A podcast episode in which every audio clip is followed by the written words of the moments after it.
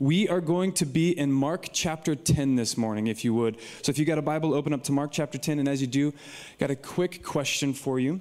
Um, how many of you are familiar with the name Tom Brady? A little giggle. Okay, just making sure. I, I am a Dolphins fan and always have been. So, the majority of my life, I have despise Tom Brady, but he's a man who needs no introduction, really. Um, but just in case, after 23 seasons, he just retired again.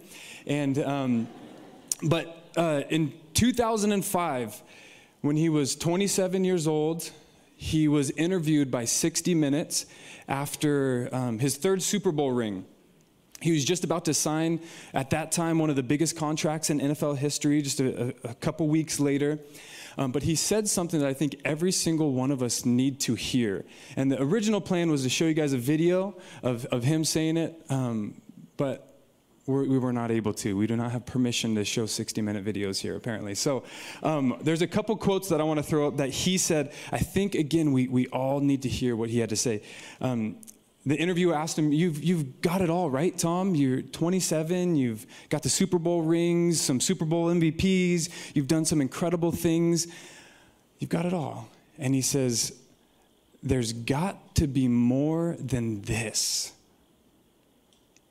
And then he, he goes on to say, Why do I still think that there has to be something greater out there for me?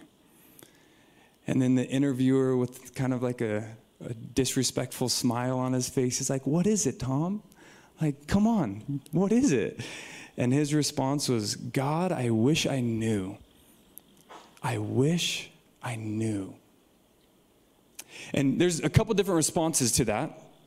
Me as a Dolphins fan, I'm like, man, I, you probably should have played for the Dolphins a long time ago. Like, maybe that's what you were looking for. Probably not, though. But a couple maybe more realistic responses is this guy just needs to be content, right?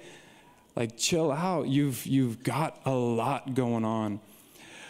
But I think the reality is is that in that interview, Tom was sharing a reality that every single one of us has experienced, I hope, at some point in our life. Um, he's identified a core longing that's within every single human being. And what is it? I believe as we have the opportunity to open God's word and as we have the opportunity to know God, I believe it's super clear. Ecclesiastes chapter 3 verse 11 says that God has put in the hearts of humanity eternity. What does that mean? There is something within every single one of us, a hole within our heart, as some people have said, that something eternal is only able to fill or to satisfy. And I'm sure many of us have experienced that reality. And it comes to the form in, in, in a couple different ways, but two times where I think it's the most evident in our life this reality that we long for something more than this world can satisfy happens at a funeral, doesn't it? One of the hardest moments in a human's life is to go to a funeral of a loved one and to be there. And we, we start asking ourselves the real questions of life because of the reality of death. What is going to happen after this life for that individual and then for me? But it also happens in the times of our lives where we seem to have gotten that thing that we have longed for, that thing we've waited for, that thing that we had planned for for so long. You finally got it. And then you find yourself just like Tom Brady asking the question, why do I feel like there's, got, there's just got to be something more out there for me. There's got to be something greater for me. Right? In Mark chapter 10, we're going to look at an example of, in his day, what we have is our modern day Tom Brady. In his day, he was that person. Yeah, I don't think you have to be a, a, rich young ruler to have asked these questions in your life, but that's the, the story we're going to look at specifically. But he was a man with a longing inside of, our, inside of his heart, and he knew what he was looking for. He knew that he was looking for eternal life. And so he went to the teacher, to the good teacher, as he says. He, he goes to Jesus, and he specifically asks him this question. Check out Mark chapter 10, verse 17. It says this. Now, as he was going out, speaking of Jesus on the road, Mark chapter 10, verse 17, it says that one came running and knelt before him and asked him, He said, Good teacher, what shall I do that I may inherit eternal life? Um, in the, the Gospel of Matthew, just if you're wondering how from here we get this picture, how many guys have heard of the rich young ruler before? This is this man. And the way we get that is not just from Mark's account. In Matthew and in Luke, it tells us the, the same story, but it gives us a little bit more details. In Matthew chapter 19, it tells us that, that he's a young man. This young man came running and knelt before him. And in Luke uh, chapter 18, I believe it is, it says that this ruler comes running and kneels before him. So you piece those together, and you've got this young man who's a ruler.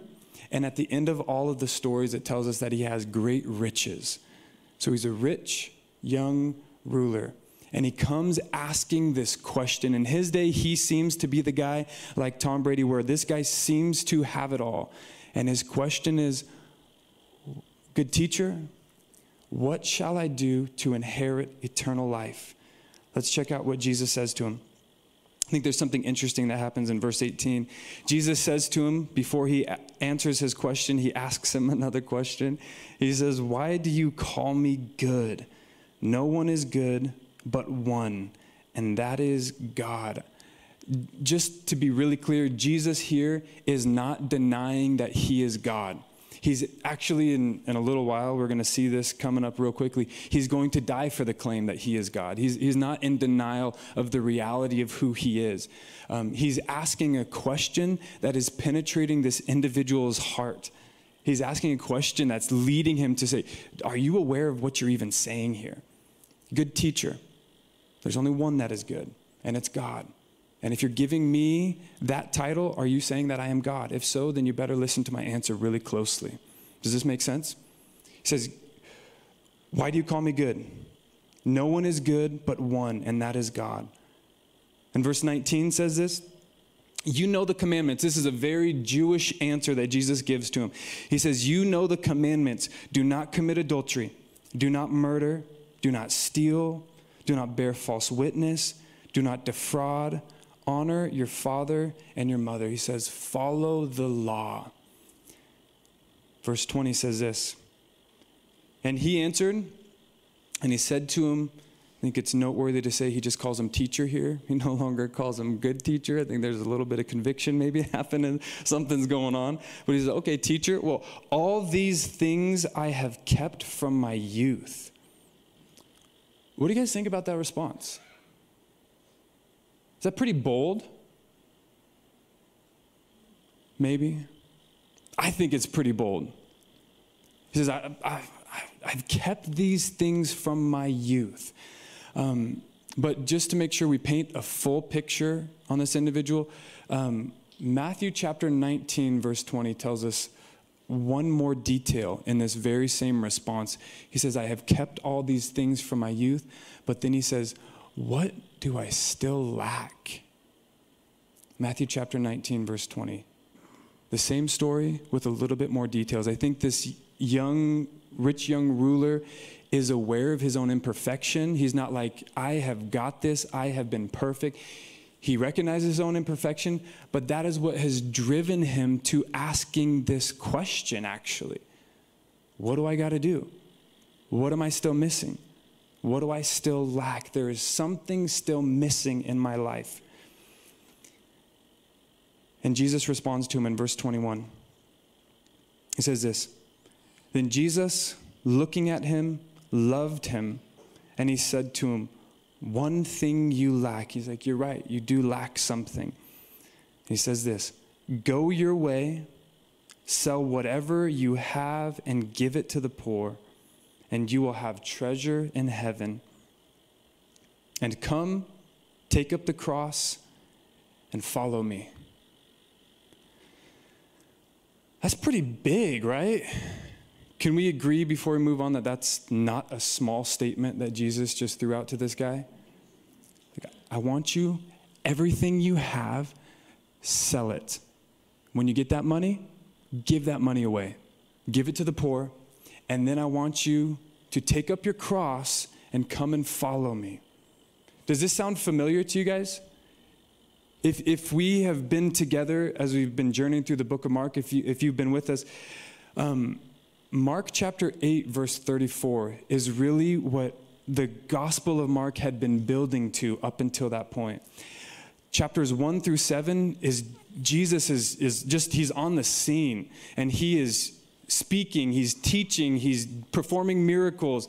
And it is an introduction to who Jesus is as a person, what he did, and what he said. When you get to Mark chapter 8, it's, it's like, wow, there, there's something incredible that happens here because he pulls his disciples aside, if you remember, as they were on the road, and he asks his disciples, Who do men say that I am?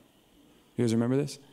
Who do men say that I am? And, and, and Peter, I believe, responds um, by saying, uh, they say a couple different things. You might be John the Baptist, you might be one of the prophets, there's a couple different responses. But ultimately, it gets down to Jesus, um, Peter saying, You are the Christ, because he asks, Who do you say that I am? He says, You are the Christ. And Jesus is like, ah, Flesh and blood has not revealed this to you. This is, this is amazing. You've got it. And then in Mark chapter 8, verse 31, he starts to reveal the type of Messiah, the Christ that he is. And he says specifically that I have come that I may suffer, be rejected, and be killed, and then rise on the third day. Um, anybody remember what Peter did after that? He's like, Come here, come here, Jesus. No, that ain't gonna happen. What are you talking about? He's like, That's, that's, no. And then, and then Jesus rebukes him. Um, but the point is, Jesus in Mark chapter 8 explains to them what type of Messiah he is going to be. He is going to be one who suffers, who is rejected, and is killed, but then he will rise from the dead. Why do I belabor this? Because Jesus' response to this man go your way, sell everything you have, give it to the poor, you will have treasure in heaven, take up your cross and follow me is the specific model that Jesus gave in Mark chapter 8, verse 34 for every single one of us. He says, The people in my kingdom are the people who are willing to deny themselves, to take up their cross, and follow me. And this individual specific challenge that was given to him is his money had apparently taken root in his heart as a greater authority than God. This individual's challenge was his stuff. And Jesus gets in his face about it. He says, You need to deny yourself. And that's what brings us to really the plan of God for all of us. The plan of God for us is this that we must deny ourselves and follow Jesus. That's the gospel, right? We must. And that is what Jesus invites this individual to do. He says, You must deny yourself and come and follow me. And specifically for this man, it was his money, it was his stuff. Let's see how this individual responds. Verse 22 says this Then Jesus, looking at, or excuse me, verse 22, but he had said at this, or he was sad at this word, and he went away sorrowful for he had great possessions. Man. How many of you guys have heard this story before? Don't be lulled to sleep by the familiarity of it, right? If any high school students in here, this was our winter camp theme, our, our passage. We spent three nights talking about this particular passage. Um, so we processed this a lot. If we've heard this story before, then as we get to this part of the story, it's like, okay, yep, he left. And that's like the end of the story for him. What a tragedy. What an absolute tragedy. That is one of the most heartbreaking verses in all of the Bible. This individual with this longing for eternity comes to the one who has the answer for his soul.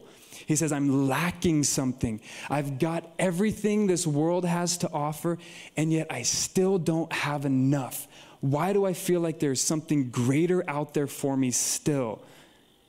And he gets the answer that he doesn't want deny yourself and follow me. And what does he do? He gets sad about it and he walks away, filled with sorrow. That's the problem with humanity, isn't it? The plan of God is deny yourself. If you want eternal life, deny yourself and come and follow him.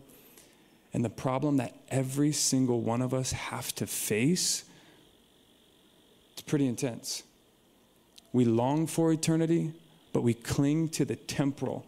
We cling to the stuff right here, right now, because it seems more real or it's gained a lot more value than what we think is to come.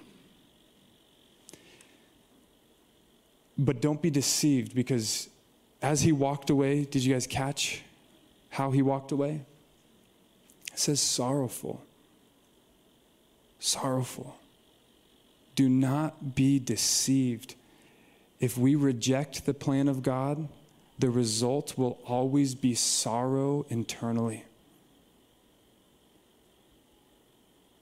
This life doesn't have everything we are longing for. And we know it. We know it.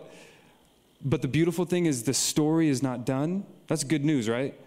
This individual, we don't know the end of his story. This is the end for now. And some people speculate some crazy things about who this young person might be. But verse 22 or 23, Jesus continues to use this moment as a lesson. And just in case, how many guys remember the name Zacchaeus? The wee little man climbed the sycamore tree as fast as he can. Um, Zacchaeus is the polar opposite of this story, isn't he? Um, if you don't know what I'm talking about, uh, I think it's in Luke chapter 19. This, this moment with the rich young ruler happens in Luke 18, and then in Luke 19, one of the very next stories is Jesus has an interaction with Zacchaeus, where he does the polar opposite. He doesn't walk away sorrowful. There's actually a celebration in his house. But verse 23, Jesus uses this moment as a lesson for his disciples, and he says this Then Jesus he looked around and he said to his disciples, He says, How hard it is for those who have riches to enter the kingdom of God. And the disciples were astonished at his words. But Jesus answered again, and he said to them, Children, how hard it is for those who trust in riches to enter the kingdom of God. Did you catch the difference? The first thing that Jesus said is how hard it is for those who have riches to enter the kingdom of God. And his disciples were like, Whoa, that's crazy. That, that's crazy. And then he says, How hard it is for those who trust in their riches to enter the kingdom of God. And then verse 25, he says, It is actually easier for a camel to go through the eye of a needle than for a rich man to enter the kingdom of God. Um, we get the picture, right? Some people, and maybe we'll have to ask Tom and, and Noah and Matt and Tucker when they get back, is there actually a gate into Jerusalem called the Needle Gate? How many of you guys have heard that, that, that story before? There's a gate going into Jerusalem where apparently only at certain times of the night the, the, the people could come in just through that small gate. And if it was a camel, it would have to get on its knee like things to crawl through to get into the city. And I think that's quite an extreme example. I think it's probably just a hyperbole, just so we know. It's like it's, it's pretty hard. It's pretty hard for rich people to enter the kingdom of God if they trust in their riches. Verse 26 says this, and they were greatly astonished. What? They were greatly astonished because Jesus says how hard it is for those who trust in their riches. And I believe Jesus is trying to paint a picture that's upending some of their theology. Our culture does it still to this day, but the Jewish culture specifically believed that riches were an indication of God's blessing upon somebody's life. And they had some very clear examples of that. You guys know the name Abraham? Dude had a lot of stuff. Job, he had, he had an abundance of stuff. Everything was taken away, and then after there was this incredible moment in Job chapter 38. What happens is all of his stuff gets given back to him except for twice as much. It's crazy. And then you've got people like David, where there's people who have incredible amounts of riches and stuff. And so the Jewish mindset was that, well, that must be an indication that God has given that person favor or blessing. And we still do it in our culture today, don't we? Not just the Christian subculture, but our world as a whole. If you've got stuff, then there is some kind of blessing, favor, goodness of God that has been given to you. And Jesus is trying to tell him it's, it's, it's kind of not like that. There's, there's something else going on. Verse 26 they were greatly astonished at this, and it led them to asking this question Who then can be saved? Like, who, who can be saved then? And Jesus is like, you, you're, you're finally getting it. This is what all of Mark has built toward. Jesus gave a model as I am a Messiah that is going to be suffering, that is going to killed, be killed, and that is going to rise from the dead. And if you want to be in my kingdom, you must deny yourself and follow after me. And then as we go a couple chapters later, this is it. The question of the hour is what do I have to do to inherit eternal life? Who then can be saved? It's the same question, right? Who can be saved? And Jesus gives them this incredibly beautiful answer. But Jesus looked at them. There's a moment that's happening right here. He looks at him. He's like, You're getting it. This is it. With men, it is impossible, but not with God. For with God, all things are possible. Um, how many of you guys have this verse on like a mug somewhere in your house or like a picture somewhere? Uh, we sang it in, in one of the songs that we were, we were worshiping to this morning. And it's so often taken out of context because it's a beautiful truth, right? With God, all things are possible. Is that true? Yes, definitely. Jesus is specifically saying this about salvation. When it comes to salvation, when it comes to eternal life, who can be saved? If it were up to you, if it were up to me, it would be impossible. The good news is the gift of God is that God has made a way through the person of Jesus. And that's just for the sake of alliteration, the third point for us this morning is the provision. The provision of God is that, man, because of our own inability, God has made a way through the person of Jesus. When it comes to eternal life, there is not one of us that is worthy of entering into eternal life because of the stuff we've done or the stuff we have. Our performance is not enough, and our stuff is not enough. And so the gift of God is the person of Jesus. With man, it is impossible, but with God, all things are possible. It's beautiful. And that's, that is the gospel. That is the rest of the New Testament is clarifying that truth. But as we go on in this particular passage, look at verse 28. It says this Then Peter began to, to say to him, See, we have left all and followed you. So there, there, there have been some who have left, there have been some who have denied themselves and followed after Jesus. And Peter's like, well, okay, it's impossible for man, but man still has a responsibility. The provision of God is that Jesus Christ has been given for us that we might be reconciled with God, that we might be made right with God. It is impossible if it were up to us, but Jesus has been given for us as a provision. But with that being said, the plan of God is still the same. Does that make sense? we still must deny ourselves, not just in a moment of salvation, but the day to day and the seasons of our life. There is still a need to deny ourselves. And Peter says, Well, we're here. like, he's like, We've left everything and we have followed you. What does that mean for us? And Jesus says this to him. Let's just read verses 29 and 30. He says, Assuredly I say to you, there is no one who has left house or brothers or sisters or fathers or mother or wife or children or lands for my sake and the gospel's who shall not receive a hundredfold in this time houses, brothers, sisters, mothers, children, lands with persecutions, and in the age to come, eternal life. There's a lot to be said here, right? Just one thing to clarify this is not the prosperity gospel. This is a denial of self that has you leaving and letting go of things that you hold incredibly valuable in your life for the sake of the gospel, not so that you can get more in return. It is an open handed life in response to the love of God that says, What is it, anyways? It's not mine. Houses, lands, family members. And he says, There is not one person who has left these things, who has denied themselves of these things, that in this life shall not receive a hundredfold, which is a lot more. And in the life to come, did you guys catch it? Eternal life. Who shall inherit eternal life? What shall I do to inherit eternal life? Deny yourself and follow Jesus.